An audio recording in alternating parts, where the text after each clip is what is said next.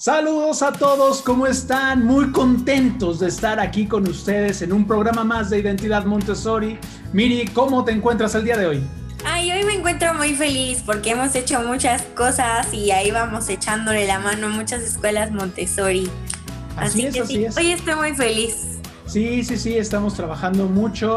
esperamos que puedan darse la vuelta por nuestra página www.latorrerosa.com.mx para que vean todo lo que estamos haciendo en nuestro Instagram, como La Torre Rosa y yo. Estamos ahí haciendo varias travesuras desde que, desde que sale el sol hasta el ocaso. Y el día de hoy tenemos una super plática, estamos muy contentos, pero antes vamos a ver este pequeño clip donde explicamos cuál es la naturaleza y lo que queremos con este proyecto, La Torre Rosa, y nuestro programa Identidad Montessori.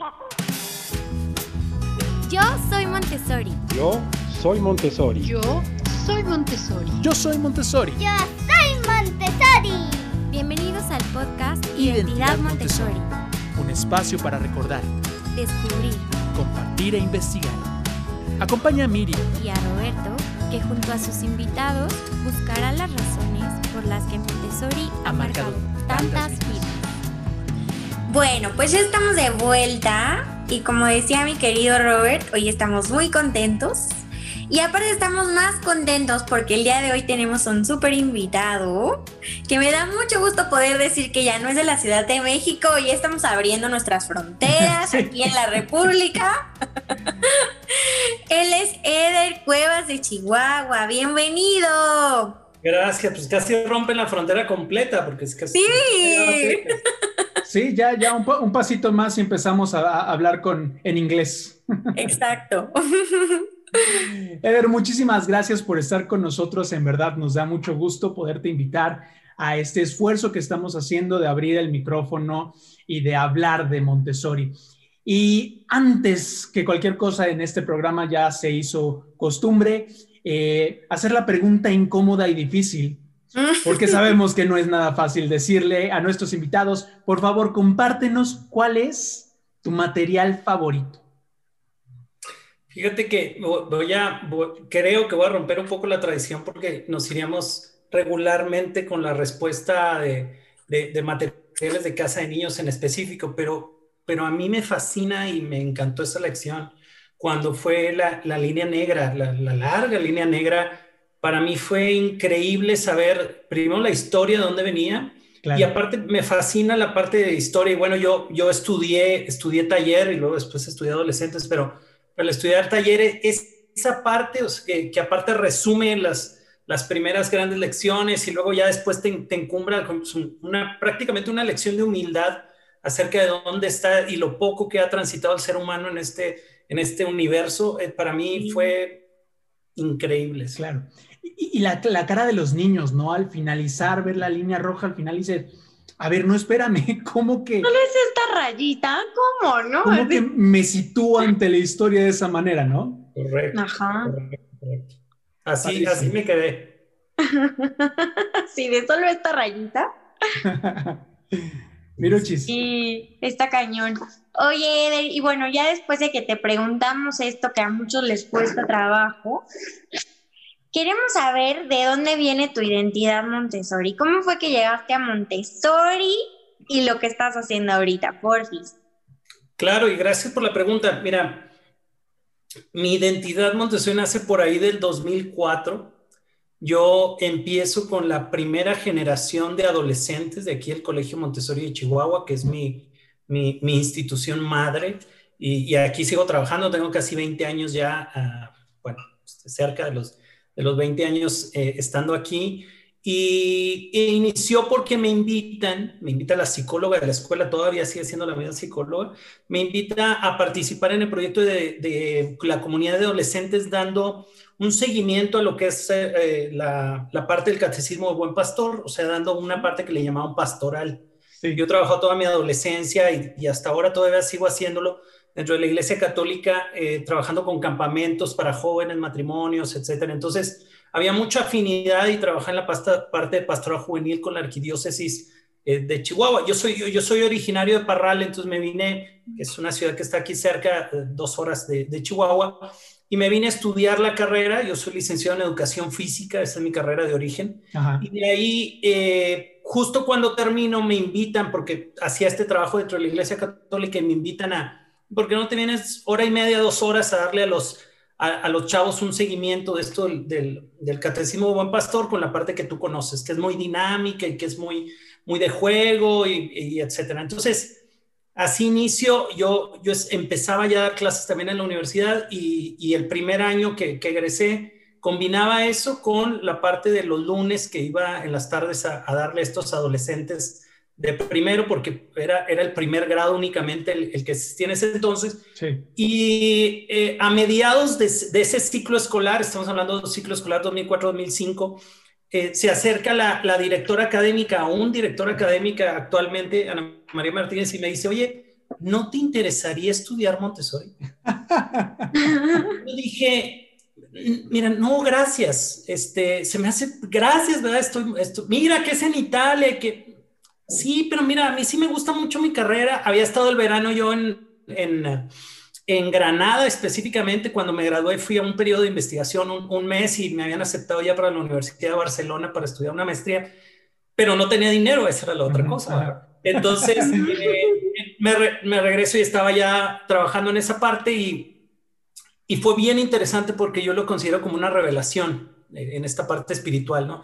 Yo venía a trabajar en, el verano, en julio, en un campamento para niños en Guadalajara. Venía en el autobús y en un amanecer fue clarísimo es decir, vete a Italia. Vete a Italia. Claro, sí, claro. Y me fui a Italia. Me fui a Italia y confieso, me fui a Italia sin saber quién era María Montessori, sin saber, sin haber entrado en un ambiente, había entrado a, con los adolescentes. Llego la primera, por cierto, llegué tarde, fue un caos porque no, me dieron la visa a tiempo, este, me fui dos días después, llegué bien tarde, llegó atrasado mi vuelo, no llegaron mis maletas, después llegué, me, me quedé dormido este, tuve que dormir en la estación de tren en Milano Central y llegué a un día siguiente al tercer día al, entrenamiento, volteé a ver los cuadros y digo, ¿quién es él? Se burlaban de mí porque decían, es Mario Montessori. Perdón, este, perdón que no me persiné, pero, así, o sea, no, no, no, tenía mucha idea y bueno, la verdad es que ayudó mucho dentro de ese proceso tres, grandiosas este, mexicanas que, que, fueron mi, mi, compañía dentro, de las, dentro del curso de, de Bérgamo de Italia. Eh, y, que quiero mucho y que sigo estando mucho en contacto con ellos, junto con otras personas. Yo vivía con un japonés eh, y le ayudaba un poco porque pues, sí, sí batallaba. Entonces ahí, de ahí nace, ¿verdad? Esa fue la primero eh, y luego ya regresé a, a, pues, a trabajar aquí donde, donde todavía estoy en el, en el colegio. Esa es la parte eh, primeras, ¿nos actualizamos o, ahí lo dejamos? Todo lo que estamos platicando, sí, cuéntanos, no cuéntanos. está bien interesante. aquí no vamos a estar hasta las 10. Pero eh, después, de esa, después de esa parte, fue una decisión muy fuerte cuando llego y, así tal cual me dice la, directora, la cual considero mi mentora en, muchos aspectos de, de, vida, eh, junto con la, con la académica, me dicen, bueno, entonces te, mandamos ambiente o, con este perfil que tienes de deporte, ¿qué quieres hacer? Y yo les dije, déjenme desarrollar la parte de deporte de Montessori porque he escuchado que no hay nada. Claro.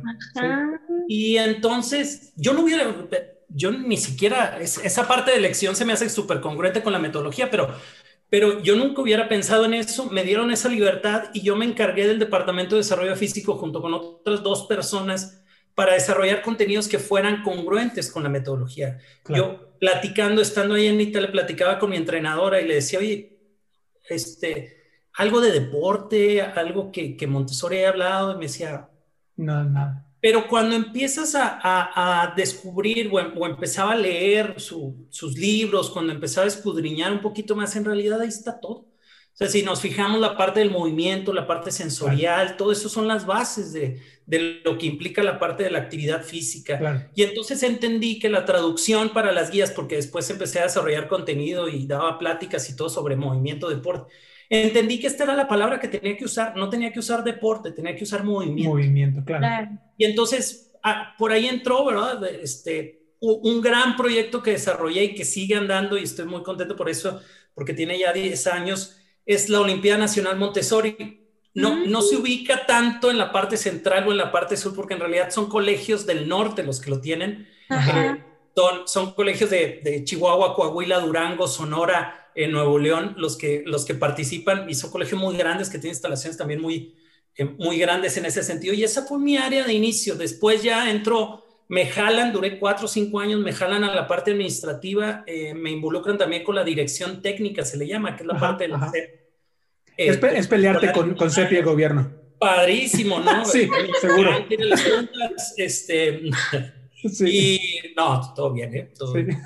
Y, este, y muy bien, la verdad es que me, eh, me, me, gusta mucho esa parte. Yo, yo eh, me, me, gusta mucho la parte de desarrollar proyectos, de desarrollar programas, la parte de relaciones públicas, etc. Y entonces después de eso me empiezo a encargar de muchas más áreas del colegio ya en cuestión directiva, crean una, digamos, crean un cuerpo directivo donde éramos tres personas, una de ellas ya estaba en transición de salida por, por cuestiones de vida, que es esa mentora que le digo, Carmen Quilty, y, y cuando sale Carmen me quedo un poquito más con eso, hasta que, eh, bueno, en ese inter, en ese proceso, en el 2005 se realiza la primera orientación para, para guías de adolescentes a nivel Latinoamérica y se hizo en Chihuahua en el 2015. Vino David Kahn, Jenny Hoggle, todos estos maestros en la parte de adolescentes. Y, y, yo coordiné el evento, me encargué de toda la parte logística, toda la parte general. Eso, la verdad es que también disfruto mucho. Y justo ese año, le, eh, justo esa vez, iba, todavía recuerdo, iba llevando a David Kahn al aeropuerto y le dije, es que la verdad yo sí quiero estudiar, porque ya empezaba a dar clases de matemáticas con los adolescentes, la cual todavía realizo y me decía, eh, le dije, a mí me interesa mucho estudiar la parte de adolescentes y me dice, tienes una beca para el siguiente año. Y entonces me voy a estudiar adolescentes a Hershey, que es un lugar de ensueño utópico, eh, pero de ensueño para estudiar la parte de, ¿Es Cleveland? de adolescentes, correcto, en Ohio. Sí, es, es maravilloso, ¿verdad? Pero, pero te topas con muchas cosas sumamente interesantes, un trabajo bien, muy, muy padre. Entonces fui a estudiar allá, regreso y bueno, me empiezo a involucrar con las... Uh, con el staff de adolescentes, empiezo a ir cada año a Estados Unidos para ayudar a las capacitaciones. Eh, estuve también en Chicago eh, como, como asesor, advisor le llama como asesor y, y dando un, un, par de charlas. Eh, y, y, entonces, y ahorita todavía continúo con esa parte con, me invita Tina, eh, Tina Bott, se llama, que es una entrenadora que está en Colorado. Eh, actualmente en el, en el, colegio hubo un proceso hace dos años para, para, la dirección general, establecieron ya una dirección general y yo me quedo con la parte de dirección de desarrollo y en ese inter del proceso de quedarme, porque aparte me fascina lo que hago, que es toda la formación de staff, el desarrollo de personal, Ajá. todo el trabajo de escuela para padres, etcétera. Me, me, me, gusta mucho eso y sigo con la parte de matemáticas, pero eh, en en el Congreso hace tres años acaba de salir un post, por cierto, de, de ayer de ese recuerdo. Ya ves que Facebook es muy, sí, sí. sí. en eso. Sí. Eh, la, la, sociedad afiliada de México AMI, que es SAMAC o Montessori México, uh. Eh, abrió una convocatoria en ese Congreso de Acapulco para, para un director general. Y entonces yo dije, va. A ver. Aventamos. Y para septiembre de ese año, septiembre del 2018, yo me, me convierto en el primer director eh, ejecutivo, director general que tiene la asociación. Uh -huh. eh, y, y, bueno, ya tengo, ya tengo un, muy buen de tiempo, muy contento eh, con, claro. con, todas, con todo este, este trabajo y esta relación que hay con, internamente, que me ha acercado a muchas escuelas, lo cual agradezco mucho. Sí. Eh, a, muchas, a conocer a muchas personas, eh, ir a varios países y, y, esta representación de México muy interesante, ¿no? Y claro. bueno, ahí sigo. Esa es una parte actualizada en no sé cuántos minutos de, mi historia. 20 minutos, excelente. La verdad es que eh, teníamos muchos lados desde donde empezar a platicar contigo y, y nos acabas de abrir 20 más, ¿no? Y yo de ¡ah! Claro. Eh, las la visión un, más completa de, un, de, de, las escuelas Montessori. Eh, platicábamos antes del programa que tuvimos la noticia y los compartíamos también en redes sociales de una escuela que íbamos a, a, poder grabar y de repente nos avisan que cerró. Por la pandemia sabemos la presión que hay ahorita. Uh -huh. ¿Qué, qué, qué, ¿Qué podemos empezar a hablar alrededor de una escuela Montessori que cierra? por una circunstancia, porque hablábamos de que es una tragedia para toda la comunidad, para esta comunidad de comunidades Montessori. A partir de eso, ¿qué podemos empezar a platicar? Mira, yo, yo creo, como, como te decía, para mí es una tragedia, en, general tragedia hablando como sociedad, porque no, no solo dejan los niños de asistir, se dejan las familias de estar cobijados tal cual en una institución y los que conocemos como, como ustedes y como muchos de los que nos escuchan, Montessori encuentras una, una, una parte muy importante y sobre todo una parte muy natural de la educación. Y, y, hay un, yo creo que hay una falta de entendimiento y falta de, de congruencia, lo puedo decir también, en, en, esa parte de identidad Montessori en que en realidad nos, nos duele y tiene que doler el que sea una escuela. Independientemente de la, de la metodología que utilice, de la filosofía que, que, emane de ahí, eh, debe de dolernos eh, como, como sociedad.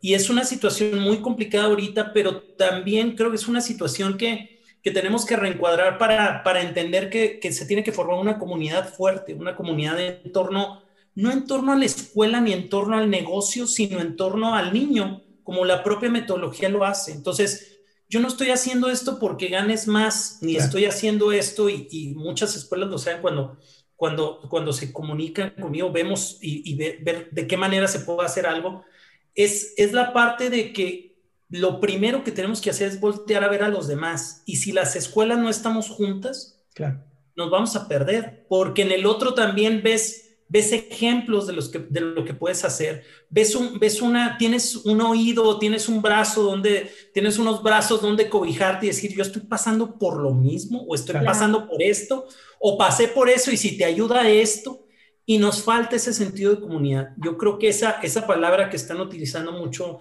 eh, eh, ahorita, que tiene que ver con la identidad y que tiene que ver con la escuela, tiene que reflejarse con que los valores, los principios, la propia filosofía nos lo dice una y otra vez acerca de la sociedad por cohesión, acerca de, del gran río, acerca de todo, nos dice que somos interdependientes. Y entonces, pero para poder ser, otra vez volviendo a la, a, la, a la, filosofía, es que una de las cosas muy claras que está en la parte de la independencia, sí, pero, pero la, la independencia por ende te va a llevar a un proceso interdependiente. Y eso es como coronas esa parte, ¿verdad? Y como escuela es lo mismo que como niños, es lo mismo que como adolescentes, es lo mismo como adultos. No podemos vivir sin el otro. Entonces, por eso me duele las escuelas, por eso creo que tenemos que hacer un trabajo mucho más, mucho más fortalecido de comunicarnos, porque, porque en base a eso, en base a entender, y, a, hay un libro maravilloso de, David Coley, se llama, no lo tengo aquí, de David Coley, que es la cultura, el código de la cultura, y que habla que tenemos que compartir nuestras vulnerabilidades, porque en realidad ahí es cuando verdaderamente haríamos comunidad. Claro. Oye, Ederia, esto, ¿cómo podríamos nosotros explicar que entre Montessoris no somos competencia? Mira, hay, una cosa muy clara. Cuando yo hago las cosas como escuela, estoy hablando, cuando yo hago las cosas bien, en automático estoy, estoy haciendo una, eh, una venta indirecta para el otro. yo, yo no puedo dejar esa parte y decir esto nada más es lo mío y, y esto es, y cuando tú haces bien las cosas, la misma sociedad empieza a ver, la misma ciudad empieza a ver, y entonces empieza a crecer la demanda. Y, eh, y, en automático pueden salir todas estas nuevas, eh, nuevas escuelas. ¿Por qué? porque hay una necesidad muy clara. Encontramos y los que conocemos Montessori sabemos que no puede haber vuelta atrás. O sea, dices, ya no puedo imaginarme la educación de otra forma, ¿verdad? No, no puedo no puedo dejar de ver la parte de la voluntad, no puedo dejar de ver la parte de, la colaboración, no puedo dejar de ver la parte del respeto al niño.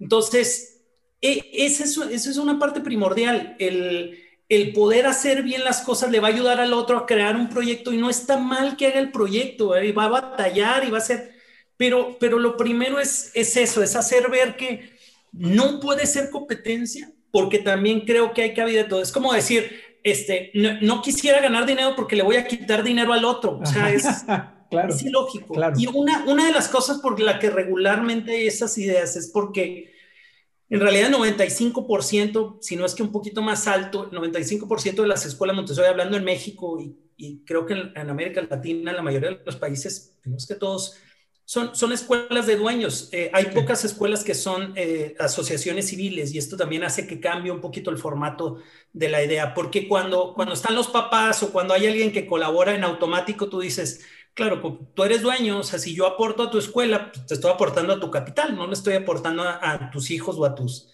o a tus familias, ¿verdad? Y esta es una idea también muy errónea, porque la, la verdad yo conozco muchas, muchas escuelas que están haciendo hasta la imposible, no ahorita, sino de siempre, por hacer mejor las cosas por la niñez y por la adolescencia. Claro. Sí, y, dices algo bien importante. La, la, la, de repente pareciera que tienen que luchar entre el negocio, sacar adelante, pagar sueldos, eh, la renta, porque a veces las escuelas no son, no son instalaciones, sino son casas donde pues, se las se la rentaron o eran la casa de la persona que tenía.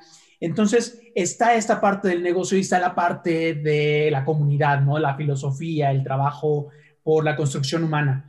Eh, bueno, perdón, déjame te digo otra cosa de eso, es que también hay que entender que, que, crear una escuela Montessori y hacer una escuela Montessori, lamentablemente ahorita cada vez va disminuyendo más, pero, pero es muy caro. O sea, eh, mucha gente, no, a veces estoy aquí en la escuela y, de repente, la verdad no tan común, pero alguna vez este, sufrimos alguna cuestión de delincuencia y todo. Y, cuando sucede me río y digo, si supieran lo que cuestan los materiales, se llevan los materiales. sí, claro. La Torre Rosa, te llevan la Torre Rosa y el binomio con eso. Eh, pero, pero también es caro. Sé que hay esfuerzos muy grandes y, y, esto es, y esto la verdad es pues es lamentable, pero, pero hay esfuerzos muy grandes por cambiar eso, hay, hay movimientos muy fuertes como Educadores Sin Fronteras, eh, hay, hay casas de, de, materiales que están haciendo lo mejor posible como para, para poder hacerlo de, de, de, mejor manera y de poder llevar materiales de calidad, pero, pero sigue siendo complicado, ¿verdad? No es tan fácil. Eh, y bueno, siempre vamos a comparar con la parte pública, que no debería ser, pero siempre vamos a comparar y decir, pues es que acá te dan todo gratis. Y pues sí, pero ¿cómo sostengo este ambiente preparado? Claro. Es, es, esto que, que, que, estamos hablando se me hace bien importante. De repente, eh, la presencia de, un, de una comunidad de comunidades, ¿no? Como la representación de AMI en México. Eh, ¿qué, qué, qué tiene que, que, brindar esta comunidad para que las escuelas se sientan, pues no de repente desbalagadas, porque tenemos el tema este que estás diciendo muy importante, que hay, qué bueno que empiezan a haber esperanzas de no, no convertir la educación Montessori en, en, élite, ¿no? Pero también tenemos el otro lado, escuelas que eh, pues surgieron de, a ver, así me imagino Montessori, no necesito certificación, y entonces yo creo que eh, poniendo materiales didácticos ya estoy haciendo algo Montessori, no es cierto. Exacto. Mira, eh, es que eh, partimos también desde otra cosa muy importante, que es que hay muchas escuelas Montessori que pueden tener los materiales completos y no hacer Montessori. Y, y, esta, y esta parte filosófica es bien importante entenderla. hace poco ponía ahí en el post de decir, bueno, pues sí, pone, ponía ahí una publicación en redes diciendo, si, si nosotros pensamos, ahorita que estamos en la pandemia, si nosotros pensamos en, en, Montessori como la parte metodológica, pues no, no estamos haciendo Montessori, ¿verdad? ¿Por qué? Porque no están en los ambientes, porque están en Zoom, porque están en lo que sea. No, no estamos haciendo Montessori. Pero cuando piensas Montessori desde la parte, o entiendes Montessori desde la parte filosófica, las posibilidades son infinitas. Porque no se apegan a una escuela, ni se apegan a, únicamente a cuatro paredes, sino se, se apegan a lo que hay en el mundo. El universo es el límite. Cuando entiendes la filosofía y algo que le valoro mucho a Lynn Lawrence, directora de, de, de, de AMI este, Internacional, dijo algo, una vez algo que, que, que, me lo dejo grabado en el corazón y lo, siempre que puedo y, y aprovecho me llega a la cabeza con, con alguna en alguna conversación, es decir, que entre más aprendes Montessori, entre más conoces Montessori, más flexible puede ser entiendes mucho más las formas, entiendes mucho más los procesos y, y, en realidad es pensar, pensar en la naturaleza del hombre, ¿verdad? Que, de qué manera puede aprender eh, entendiendo que ahorita uno de los grandes problemas es, tiene que, es la parte emocional y la educación es una parte emocional. Yo quiero aprender, yo, yo estoy dispuesto a aprender, ¿verdad? pero ahorita si me pones una pantalla, pues está medio complicado. Sí, claro, sí, claro. Claro, Tenemos que hacer una pequeñísima pausa y en un momento regresamos porque la plática se va a poner muy buena, no se vayan. Regresamos en este programa Identidad Montessori.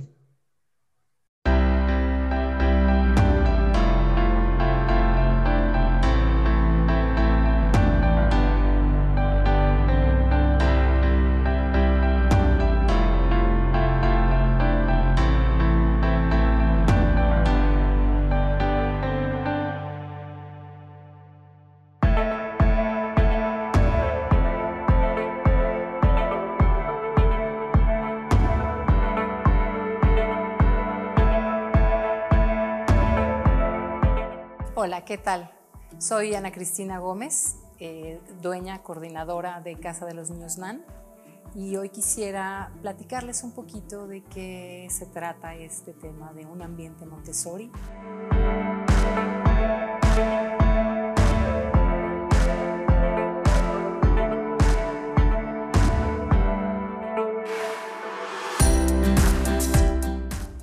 Todos los días estamos en constante contacto, todas las guías, todo el equipo, la parte de administración, viendo por cada uno de los niños.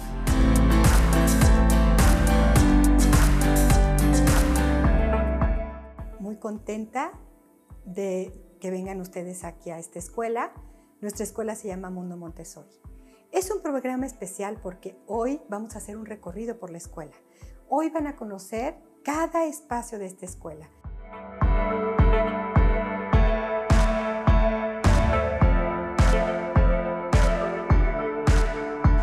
Bueno, pues MAP es una escuela que sigue los lineamientos de María Montessori uh, para el ambiente preparado de adolescentes. Y pues por 12 años estuvimos trabajando en la versión urbana pero pues ya hace seis meses conseguimos eh, este espacio que es la granja y que es el espacio ideal y el ambiente preparado ideal para pues hacer un centro de trabajo y estudio para los adolescentes.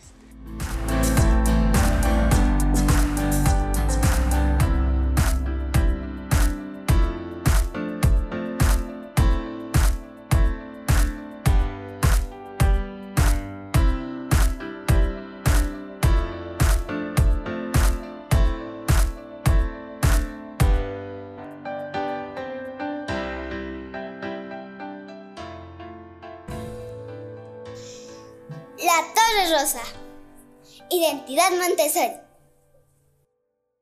Hola, pues ya estamos de vuelta otra vez aquí, muy felices de estar platicando con Eder Cuevas. Bueno, Eder, pues retomando todo esto, a mí me gustaría preguntarte, con base en la experiencia que tú tienes y pues aprovechando que trabajas en una asociación de AMI que se encarga de reunir a las escuelas, ¿cómo podríamos hacer, bueno, más bien no hacer, sino qué podríamos hacer para que las, las escuelas que no, no están todavía dentro de una comunidad quieran y se interesen en poder participar en una gran comunidad Montessori y dejen de lado toda esta parte de, de competencia, pues tal vez de, de, que me viste feo, de cosas así, ¿no? Y verlo como más más hacia allá y justo ver esta parte de yo ya sé cómo, yo te puedo ayudar, vamos a unirnos. ¿Cómo podríamos explicarle o llevarlo más allá para las escuelas? Mira, pr primero, es, es, muy buena tu pregunta. No hay una respuesta sencilla a eso. Sí. No, no hay una respuesta sencilla porque, porque estás hablando de adultos. Si estuvieras hablando de niños sería muy simple. sí. sí como hablas de adultos, tenemos muchas creencias, tenemos muchos juicios, tenemos ya muchas mañas y eso hace complicado, ¿verdad? Eh, eso hace muy complicado. Yo creo que, que, para poder hacerlo primero, otra vez, como bien sabia Montessori decía, eh, no me volteen a ver a mí, volteen a ver al niño, niño. Para, para en realidad replicar lo que nos toca hacer. Mm. Eso va a costar mucho, ¿no? no es, es algo que ha costado y, que se ha visto desde siempre, ha costado casi 100 años eh, o más de 100 años. Pero, pero, pero yo tengo mucha esperanza, o sea, tengo mucha esperanza porque lejos de, de que sea como como, como una, y, lo voy a decir, y a lo mejor espero que se entienda bien. Pero lejos de que sea de alguien o de una asociación, tenemos que empezar del uno a uno, tenemos que empezar en corto. Sí. Hay muchos modelos o muchos ejemplos de escuelas que comparten y, poco a poco empezar a replicar todo eso. Yo, yo siento que va por ahí, es, que es como, como, como empezar eh, o pensar en lo simple y en lo poquito cuando, tú, cuando tú decides hacer un, un, equipo, por ejemplo, de fútbol, me estoy yendo a mi otra área, pero, pero tú piensas en un vamos a hacer un equipo de fútbol, empiezas invitando a uno, no empiezas invitando a 20, no, puedes invitar a 20. Entonces, yo creo que tenemos que empezar a hacerlo de poco a poco. Ha, ha habido muchos ejemplos y, y, creo que tenemos que seguir replicando eso. Eh, eh, tengo la fortuna de trabajar en una red para, para la parte de deporte, tengo la fortuna de trabajar en una red con, eh, haciendo diferentes comisiones, como ahora eh, estamos haciendo uno para un evento fuerte que viene la semana que entra. Entonces, yo creo que es así, o sea, no, no podemos, porque tampoco es yo, yo, vengan y todos. Y, y, también aquí hay que entender una cosa muy importante, es que, volviendo otra vez al niño, es que parte de las necesidades, o sea, yo no le puedo decir a una escuela, mira, ven, pues espéname, o sea, ahorita estoy sobreviviendo o sea, ahorita es mi primer año, es mi segundo, todavía ni siquiera le agarro a lo que estoy, estoy sobreviviendo. ¿Cómo me pides que empezar a cooperar con alguien? Claro, claro. Entonces es voltear a ver dónde está el niño, es voltear a ver dónde está la escuela, dónde estás como escuela. Y entonces respetar esa parte del proceso y decir, a ver, en el fondo, no, no estoy diciendo que esto no puedan compartir, al contrario, en el fondo todos podemos compartir, todos tenemos una riqueza. La misma experiencia de crear una escuela es una, es una riqueza muy alta. Y, y, ahí yo creo que hay que, que, hay que hacer mucho trabajo, entender no, o, o no juzgar y, y, decir, pues es que tú no estás haciendo Montessori, tú no... Entonces no se trata, y lo voy a decir con estas palabras, no se trata de supervisar, se trata de acompañar. Claro. Yo, yo, yo suelto aquí una de las hipótesis con las cuales nace un poquito nuestro proyecto para nosotros fue este regresar a Montessori eh, por, por, por, azares del destino, de repente voltear y decir, híjole, mi mamá es guía, eh, tenemos una tía guía, eh, nuestros mejores amigos con los que seguimos en contacto fueron de Montessori, hay algo que tenemos que hacer y algo se prende en la cabeza del exalumno y, la hipótesis es, ¿será que en el papel del exalumno, en esta reactivación, más allá de las escuelas, sino de alguien que vivió Montessori, hubiera un, un motor especial que tal vez no estamos como, como aprovechando que sí, no lo conocemos. En el exalumno, el papel de, de, volver, a de volver a convencer, de hablar de, de, los éxitos que está teniendo un exalumno. Eh, de cómo exalumnos de diferentes escuelas podrían hacer esta liga, más allá de lo que digan o de lo que no les guste a, las directoras o dueñas, ¿no? ¿Cómo ves tú el papel de un exalumno que vuelve a convertirse de alguna manera en el cliente satisfecho de una vivencia, satisfe de una vivencia Montessori? Y hay un concepto bien importante y ustedes lo saben, que es una propiedad que tiene el material y ustedes que están muy apegados con esa parte del material, que es el control de error. El exalumno es un control de error.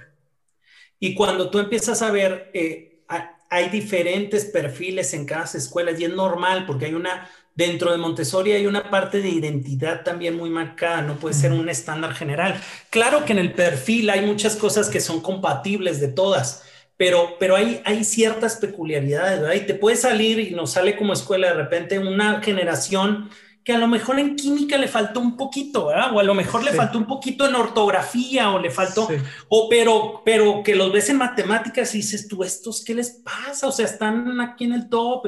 Bueno, en, ese sentido, lo, lo, que les quiero decir es que eh, hemos visto poco o hemos aprovechado poco eso creo que hay muy poca, eh, bueno, de por sí a nivel Latinoamérica hay muy pocas cuestiones eh, hablando de investigación, de estadística, etcétera.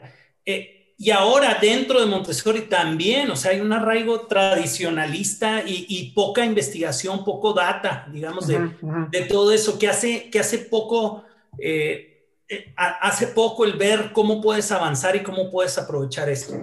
Hace poco estuve entrevistando y, le agradezco mucho porque eh, realizó una grabación que vamos a utilizar pronto. el, el, cónsul de México en Alemania es exalumno Montessori, es ex papá Montessori. Entonces estuve hablando con él. Puede ser material para un siguiente. Perfecto, sí, claro, está padrísimo. un siguiente podcast con ustedes, ya, le estoy deseando ideas. Y es bien interesante porque em, empiezas a hablar sobre, él, él habla de, de, de, cómo, de cómo esto lo hace responsable, cómo lo lleva a la responsabilidad, cómo lo lleva a la libertad, etcétera. Y bueno, en, en Chihuahua tenemos un caso también bien importante que la, la alcaldesa actual es exalumna de nuestro ah. colegio. Entonces, si te fijas, empiezas a darte cuenta que la tarea cósmica empieza a hacer que, que se vaya, ¿verdad? Que, que, que, no partes de una realidad así, partes de... de entonces, ¿por qué, por qué Montessori eh, y por qué iniciamos con la historia desde el todo y nos vamos yendo hacia los detalles? Montessori decía algo importante, dale el todo, si no se va a confundir. Claro. Sí. Y nosotros también nos confundimos por no irnos al todo que nos da el exalumno, ¿verdad? Por, no, por no ver la grandeza o la riqueza de lo que ya está y nos, nos quedamos con ejemplos de, ah, pues qué padre que el de Wikipedia, los de Google, que, que príncipe no sé qué de, de, de, Inglaterra y que... Pues sí, pero en el fondo necesitamos ver, escudriñar, ver más allá, empezar a hacer foros donde hablen y darnos cuenta que hay muchas cosas ahí y que hay muchas cosas como ustedes lo hacen y lo siguen eh, eh, y, qué padre esta propuesta que tiene, porque, porque hay una riqueza muy grande ahí que necesitamos revalorar y entender que, que, el, ex, que el exalumno o, o, que, o que alguien que salió de la escuela de Montessori necesitamos otra vez observarlo para poder regresar a planear, para poder regresar a, a, presentar de otra manera. Claro, y, y, a mí se me hacía como, como bien extraño porque al final nosotros, bueno, nos, eh, somos publicistas y mercadólogos y eh, una de las principales cosas que se hace, igual en América Latina no pega tanto, pero es los testimoniales, ¿no? O sea, vas y le preguntas a la persona por qué está satisfecho de un, de un producto o servicio, ¿no? Entonces, pero más allá de irles a preguntar por qué porque fuiste, te llevaste a tu... satisfecho. Ajá, no, ¿por qué te llevaste el trinomio cuadrado perfecto a tu presentación de maestría de matemáticas, lo que sea, ¿no? Eh, es también preguntarle yo, ¿cómo te estás adaptando, por ejemplo, a la pandemia? ¿Por qué tienes esta capacidad de eh, entrar en, una, en un ambiente de trabajo y ser el que hace equipo, ser el que tiene coeficiente social, es el que tiene la conciencia verde del equipo, ¿no? Y creo que además el mundo está cambiando y moviéndose para allá. En unas semanas vamos a poder entrevistar a la directora de recursos humanos de Uber y le queremos preguntar, oye, ¿qué es lo que estás pidiendo de un, de un empleado? No, pues conciencia verde, trabajo en equipo, este, capacidad de adaptación. Así Contrata un, alumno Montessori, ¿no? Ya, busca que sea Montessori, ya lo conseguiste. Claro. claro pero, pero no somos conscientes de eso. O sea, no, no, no sabemos que existe o no tenemos una noción de, pero, pero no hay, yo, yo, siento que no defendemos tanto o nos da miedo defender tanto esa parte. ¿o no? A veces me he topado con gente que le da miedo decir que, que salió de Montessori porque quién sabe qué le van a decir o, o, o lo ven como desadaptado cuando en realidad es el más adaptado de todos. Claro. Pero, pero, esa parte que, que, hablas de la pandemia es, es bien interesante. Eh, otra vez, hay un panel que vamos, con el que vamos a trabajar pronto donde, donde es, es eso, o sea, ¿cómo te ha ayudado esto para cuestiones de pandemia? ¿verdad? Y esa es la palabra clave la adaptación. ¿Por qué la adaptación? Porque mira, uno de los ejemplos muy claros es por la multiedad.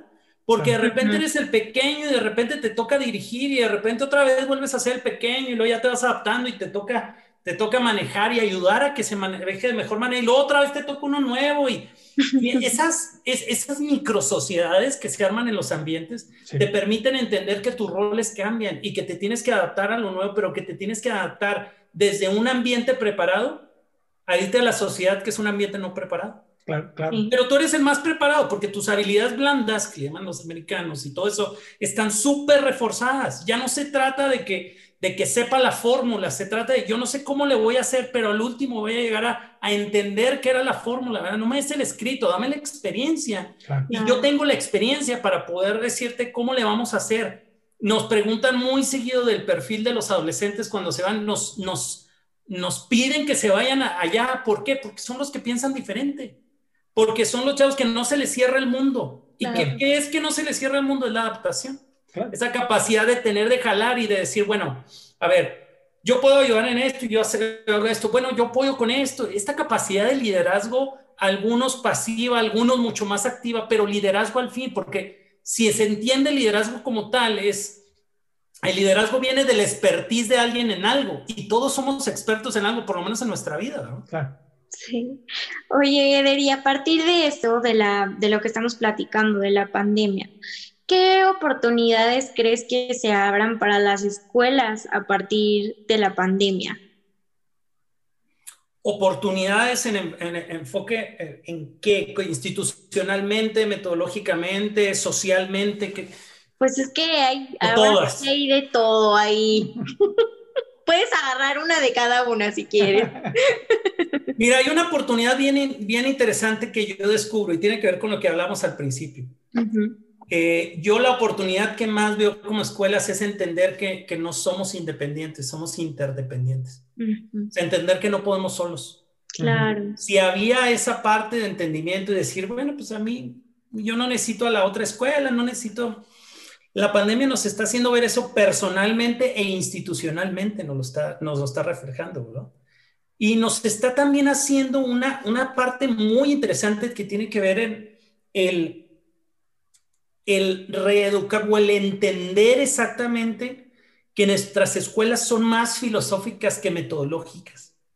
O sea, entender, eh, nos tiene que llevar a redescubrir Montessori. Y redescubrir es, es valorarlo con lo que es en su esencia, en su naturalidad, no en la superficialidad. Y, eso, y eso es algo que yo espero que en realidad se dé, o sea, que sea una parte de reencuadre que, que por esta situación se vea. El otro, esto que hablamos del sentido de comunidad e interdependencia. Y otro tiene que ver también con un reposicionamiento en la sociedad. O sea, de que Montessori en realidad tome su lugar que, le corresponde a la sociedad y que se vea como una educación, una educación actual y una educación que se adapta o que se tiene que adaptar también, porque es una de las grandes, de los grandes pendientes. No porque tenga que cambiar, tenga que modificar al 100%, porque ahorita está la parte tecnológica, pero no, no. Cuando entiendes realmente lo que es, son, son pequeños giros que te va a hacer entender que eso es, es lo que sigues haciendo, pero todavía lo tienes que empoderar porque, porque ustedes lo saben y la propia educación y las reformas educativas y las nuevas tendencias te están haciendo voltear otra vez y dices tú, qué impresionante esta señora, qué impresionante esta doctora. ¿Cómo sabía o por qué no esta frase que parece que la escribió ayer, no que la escribió hace más de 100 años, me, me, me sigue diciendo lo mismo y estoy entendiendo? O sea, ella observó, entendió al ser humano por lo que es. Bueno, mucho tiene que ver por, también por su, por su background de, de, de doctora el antropólogo, etcétera, entendió la esencia del ser humano. Y cuando entendemos la esencia del ser humano, te quitas las telarañas y las broncas y dices, esto es, ¿para qué nos complicamos las cosas? Claro. Una, platicábamos hace poco también de eh, reflexionar un poquito en María Montessori, eh, huyendo de Europa y en la India construyendo justamente la parte filosófica, ¿no? Donde ya no puedes estar con los niños porque te acaban de, cerrar o correr de, de todas las escuelas, ahí construye mucho de lo que hay detrás, ¿no? Esta, esta es una oportunidad de construir filosofía Montessori, porque no estamos directamente... Es bien importante, hay una, hay una lectura de Mario, este, hace poco Julia Ballesteros, que es, eh, es entrenadora de, de, la tercera edad de Montessori para el adulto mayor y, y demencia, hizo tres entrevistas que tenían que ver con la historia de María Montessori. Y en una de ellas le, le platico algo que les platico aquí, que es bien interesante. Mario Montessori dijo, en el fondo, después platicamos mi mamá y yo, qué bueno, le estoy parafraseando, ¿verdad? Eh, que, que, dentro de lo que pasó en la India, qué bueno, porque teníamos un ritmo de entrenamiento, entrenamiento, entrenamiento, que este aislamiento en una guerra, sí. traduzcase confinamiento, como lo estamos viendo ahorita, esto nos ayudó a, a calmar, a replantear y entender lo que nos toca hacer de fondo, ¿verdad? Lo que ahí se planteó, por ejemplo, la parte de 0 a 3 ahí se planteó la parte de la educación cósmica en gran medida. O sea, fíjense las oportunidades o lo que se capitalizó en ese periodo de tiempo, el entenderlo, lo que desarrolló ahí, y llegan después, por cierto, llegan después y le dicen, doctora, este, mire, perdón, porque pues, estuvo aislada, etcétera, mire, los aliados buscan que usted dé unos mensajes en la radio y dijo, no, no, porque ¿qué mensaje le voy a dar? ¿Qué mensaje le voy a dar a esos niños que estaban sufriendo, que esta guerra era, necesaria? ¿Qué le voy a decir? Que esto, otra vez es como, y, cuando termina vuelve a ser lo mismo, cuando termina su vida, estaban, estaban platicando Mario y María, este, estaban volteando a verla, estaban en un invierno, eh, no, estaban en una eh, primavera, estaban volteando a ver al mar, etcétera, y les acaban de hablar diciendo que un país africano, no recuerdo ahorita cuál, que un país africano les, este, pues ya, o sea, estaban diciendo ya vamos a ser independientes, necesitamos una educación que nos ayude a desarrollar y, y le dijo, le dijo Mario, bueno, pues, pero pues también ya tienes edad, o, y le dijo, o sea, ¿no quieres que vaya o qué? No, no, no, pues lo, lo, que pasa es que te... Y en lo que fue por el, por el, por el globo terráqueo para ver dónde estaba ese país, creo que era Nigeria, para ver dónde estaba ese país, fallece. O sea, si te das cuenta, la misión sigue siendo una, una misión de Montessori hacia la acción. Entonces, lo que nos tiene que llevar como escuelas es a la acción. Nos tiene que hacer entender que no se trata, no se trata de lo que pasan en los años de casa de niños ni en la parte de taller y los que tenemos comunidades de adolescentes. Se trata de lo que está, está sembrándose en estos niños para la vida y entender que eso, eso habló toda la vida. Habló, otra vez, perdón la, habló de educación para la vida. No se trata de educación para los niños en esta etapa, se trata de educación para que tú sigas viviendo de una manera independiente, de una manera respetuosa, de respetuosa, de una manera eh, conectada con los demás y cumpliendo tu tarea cósmica. El gran peligro, dijo ella, una, una frase que para mí es de las más fuertes en Educación y Paz, que, que es mi libro favorito. En Educación, dice, eh, eh, en educación y Paz dice que el gran peligro que adolece es el vacío en el alma del hombre. porque de ahí deriva todo lo demás, de ahí derivan todos los problemas. Y esa es la verdadera tarea de nosotros dentro de la educación Montessori. Es que el niño empieza a florecer su misión de vida y que salga y aporte a los demás. Claro. A la gran comunidad. Sí. Además me encanta esta, esta idea. O sea, al final con su vida María Montessori nos dice, mueran en camino a buscar el mundo. Ay, sí. Vayan, encuéntrenlo, porque ahí está. Y a nosotros nos mueve mucho lo que dice el epitafio de María Montessori, ¿no? A todos mis queridos niños los llamo a que construyan conmigo la paz. Bueno, en, esa, en esa parte espiritual, digamos, hace, hace dos años estuve junto con mi esposa ahí en, en, en el, el, cementerio, ahí en y era se siente, o sea, realmente se siente. No, no que es una, es una ciudad muy interesante, es una ciudad pequeñita, pegada al mar, etcétera, y, y se siente, o sea, tú ves, o sea, no, no das, lo voy a decir con todo respeto, no das un peso por el cementerio, pero, es, pero estar ahí es, es realmente, y tampoco es así que, uy, muy distintiva de las otras, sí se distingue, evidentemente, hay continuo flores, etcétera. Sientes el mensaje que está ahí. Claro. Sientes. Claro. Muchísimas gracias. Estamos, estamos terminando ya este podcast, desde luego con el compromiso de seguir platicando muchas cosas que tenemos, que tenemos pendiente contigo, Eder. Eh, un mensaje, un mensaje que le puedas dar, eh, desde luego a las escuelas, eh, pero siempre queremos terminar con un mensaje para los papás, porque quisiéramos llevar este contenido hacia los papás, que son un tema completamente diferente. ¿Por qué? ¿Por qué voltear a ver una escuela Montessori? Mira, sí es otro tema, ¿eh? Es un tema aparte que me fascina porque también soy papá de dos, de Pablo María José. Comprometido para venir a hablar con papá, de papás con nosotros. Pero una parte muy importante es saber, y, voy a parafrasear a un muy buen amigo uruguayo que se llama Alejandro Barbieri, es que tenemos que educar a nuestros hijos para que se vayan, pero para que se vayan bien idos que se vayan con todas las herramientas, que se vayan con todo el potencial y que entiendan que nuestra casa y, sobre todo esta parte de la escuela Montessori, la escuela Montessori es un laboratorio de vida que te va a permitir eh, equivocarte, que te va a permitir practicar, que te va a permitir sobre todo ser. Y si hay algo que permite la escuela Montessori es ser, pero ser tú, no ser alguien que dice, que, dice el otro, que dice un maestro, es ser tú.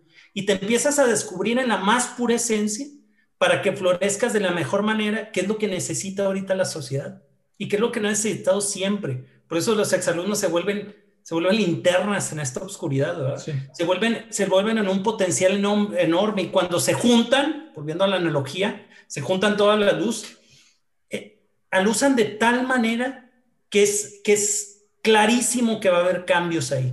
Clarísimo que va a haber modificación de lo que pasa ahí, de estructuras, de vicios, de, de problemas, etc. Y, y, la escuela Montessori es eso. La escuela Montessori es un laboratorio de vida y es la más grande herencia que puedes dar a tus hijos, porque la más grande herencia en el fondo es que cumplas con tu misión de vida, pero que esa se vuelva un ejemplo o un modelo. Tú te tienes que convertir en modelo para tus hijos, un modelo de lo que debe ser porque estás cumpliendo tu misión de vida. Y el adulto, y eso lo puedo confirmar en la mayoría de los colegios que he visitado, el, el, el adulto es la piedra angular del, del, del ambiente preparado porque cuando está cumpliendo su misión de vida, el adulto que está ahí frente al niño, eso, eso es un escenario aparte, ¿verdad? No, está, no está ahí y estoy seguro que no están ahí nada más porque les pagan, sino están ahí porque están cumpliendo esa misión con cada uno de esos niños. Y luego aparte todavía los, los guías son testigos de esas, de esas miradas y de esa, de esa cara cuando, cuando realizan una, una presentación, cuando ya dominan un material, o sea, eso es eso es de otro planeta, eso es, esa es una experiencia espiritual. Entonces, e, esa, eso es precisamente lo que les quiero decir a los papás, es atrévete a ver el mundo de manera distinta a través de los ojos de tu hijo, estando, estando en esta experiencia. Ay, qué, padre.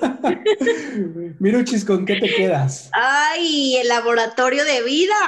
Qué bueno que pude ir. Sí, de verdad que, que, sí, estoy muy agradecida. y obviamente muy agradecida con Eder que esté aquí con nosotros, de verdad, qué padre oportunidad. Queremos platicar también sobre las Olimpiadas, sobre cómo se lleva Montessori, movimiento. La parte movimiento. Nos quedan muchos temas pendientes. Y adolescentes, me encantaría que hablen más de los adolescentes. Sí, sí, han hablado, sé que eh, eh, alguien estuvo con ustedes hablando de eso, qué bueno sigan fomentando, por favor, hablar de los adolescentes. Claro que sí. Sí, y, la formación de muchas personas que se lancen porque eh, creo que el mundo que nos viene, que nos está esperando y que se está configurando es un mundo que va a depender de que nosotros em, tengamos esa garra de ir, a, ir por él, ¿no? Mientras mucha gente ahorita se está metiendo en el miedo, se está encerrando eh, al contrario, hay otros que estamos aprovechando este momento para hablar, para, para construir lo que va a venir, porque sabemos que el día de mañana hay un mundo que nos está esperando y que va a requerir de los valores que María Montessori nos decía. Eder, muchísimas gracias por haber estado con nosotros y esperamos que podamos tenerte de nuevo en el programa muy pronto. Con gusto y felicidades por todo lo que hacen. Felicidades por, por seguir conservando, buscar esa, esa parte. Es una gran cultura, ¿eh? la, la cultura de la identidad de Montessori y, el entender que no para cuando sales, sino más bien inicia. Así claro. Es, Oye, diles por favor dónde te pueden encontrar. Sí, por favor. Ah, por lo pronto aquí en mi casa. Estoy en el colegio, yo trabajo en el Colegio Montessori de Chihuahua, pueden con, gusto comunicarse ahí, comuníquense también a las oficinas de Montessori México, eh, eh, que es la representación de AMI aquí en el país. Y bueno, están mis redes sociales, Eder Cuevas, eh, en Facebook, Eder Cuevas Iturralde en Instagram, me pueden seguir. Hay algunos podcasts que estoy haciendo cuando me da oportunidad de armar cosas, pueden encontrarlo ahí en Spotify como eh, el, el, adulto que el niño y el adolescente necesita, y pueden encontrar cerca de 8 o 10, no me acuerdo. Y, y, empiezo a subir cosas, ¿verdad? Cuando se me va ocurriendo y cuando me dan inspiración. Claro. Pues muchísimas gracias. Muchas, muchas gracias y gracias a ti que nos estás escuchando y viendo en este programa Identidad Montessori. Les recordamos que eh, tenemos muchas formas de que ustedes nos pueden apoyar. Estamos llevando videos y apoyando con promoción a escuelas de forma gratuita para que, para que puedan en este momento eh, seguir promoviendo las escuelas. Si tú no quieres apoyar para poder seguir ayudando a las escuelas, para que a las escuelas no les cueste nada, ayúdanos comprando una de las playeras con los diseños de la Torre Rosa, ayúdanos en nuestro Patreon, ahí tenemos Mm, la forma en la que muchas personas nos pueden ayudar desde, desde 3 dólares para que nosotros podamos ir a las escuelas y ayudarles para que a las escuelas no les cueste, porque al final ahí es donde están los niños y donde necesitamos que la gente conozca la magia que sucede en los ambientes. Gracias por escucharnos. Gracias, Miri. Gracias a ti. Gracias, Eder. No, encantado. Gracias a ustedes por la invitación. Y nos vemos en la próxima edición de este podcast, Identidad Montessori. Hasta la próxima. Gracias por escucharnos en este tu podcast Identidad Montessori. Recuerda que puedes enviarnos tus preguntas y sugerencias a través del correo contacto arroba latorrerosa.com.mx o también en nuestras redes sociales de Facebook e Instagram con arroba la torre rosa y yo. Nos escuchamos en la próxima. ¿Está cansado de usar la misma playera aburrida de siempre? ¡Oh! ¡Sí! ¿Cómo lo supo? ¿Está cansado de que por ser niño Montessori creían que usted era incontrolable? No se aflija más. Hemos abierto la tienda La Torre Rosa en línea, donde usted podrá comprar mi playera de las letras de hija. Yo quiero las del binomio. Las cadenas, los mapas, los mapas. No espere más. Visite www.latorrerosa.com.mx y compre la suya. Muchas gracias.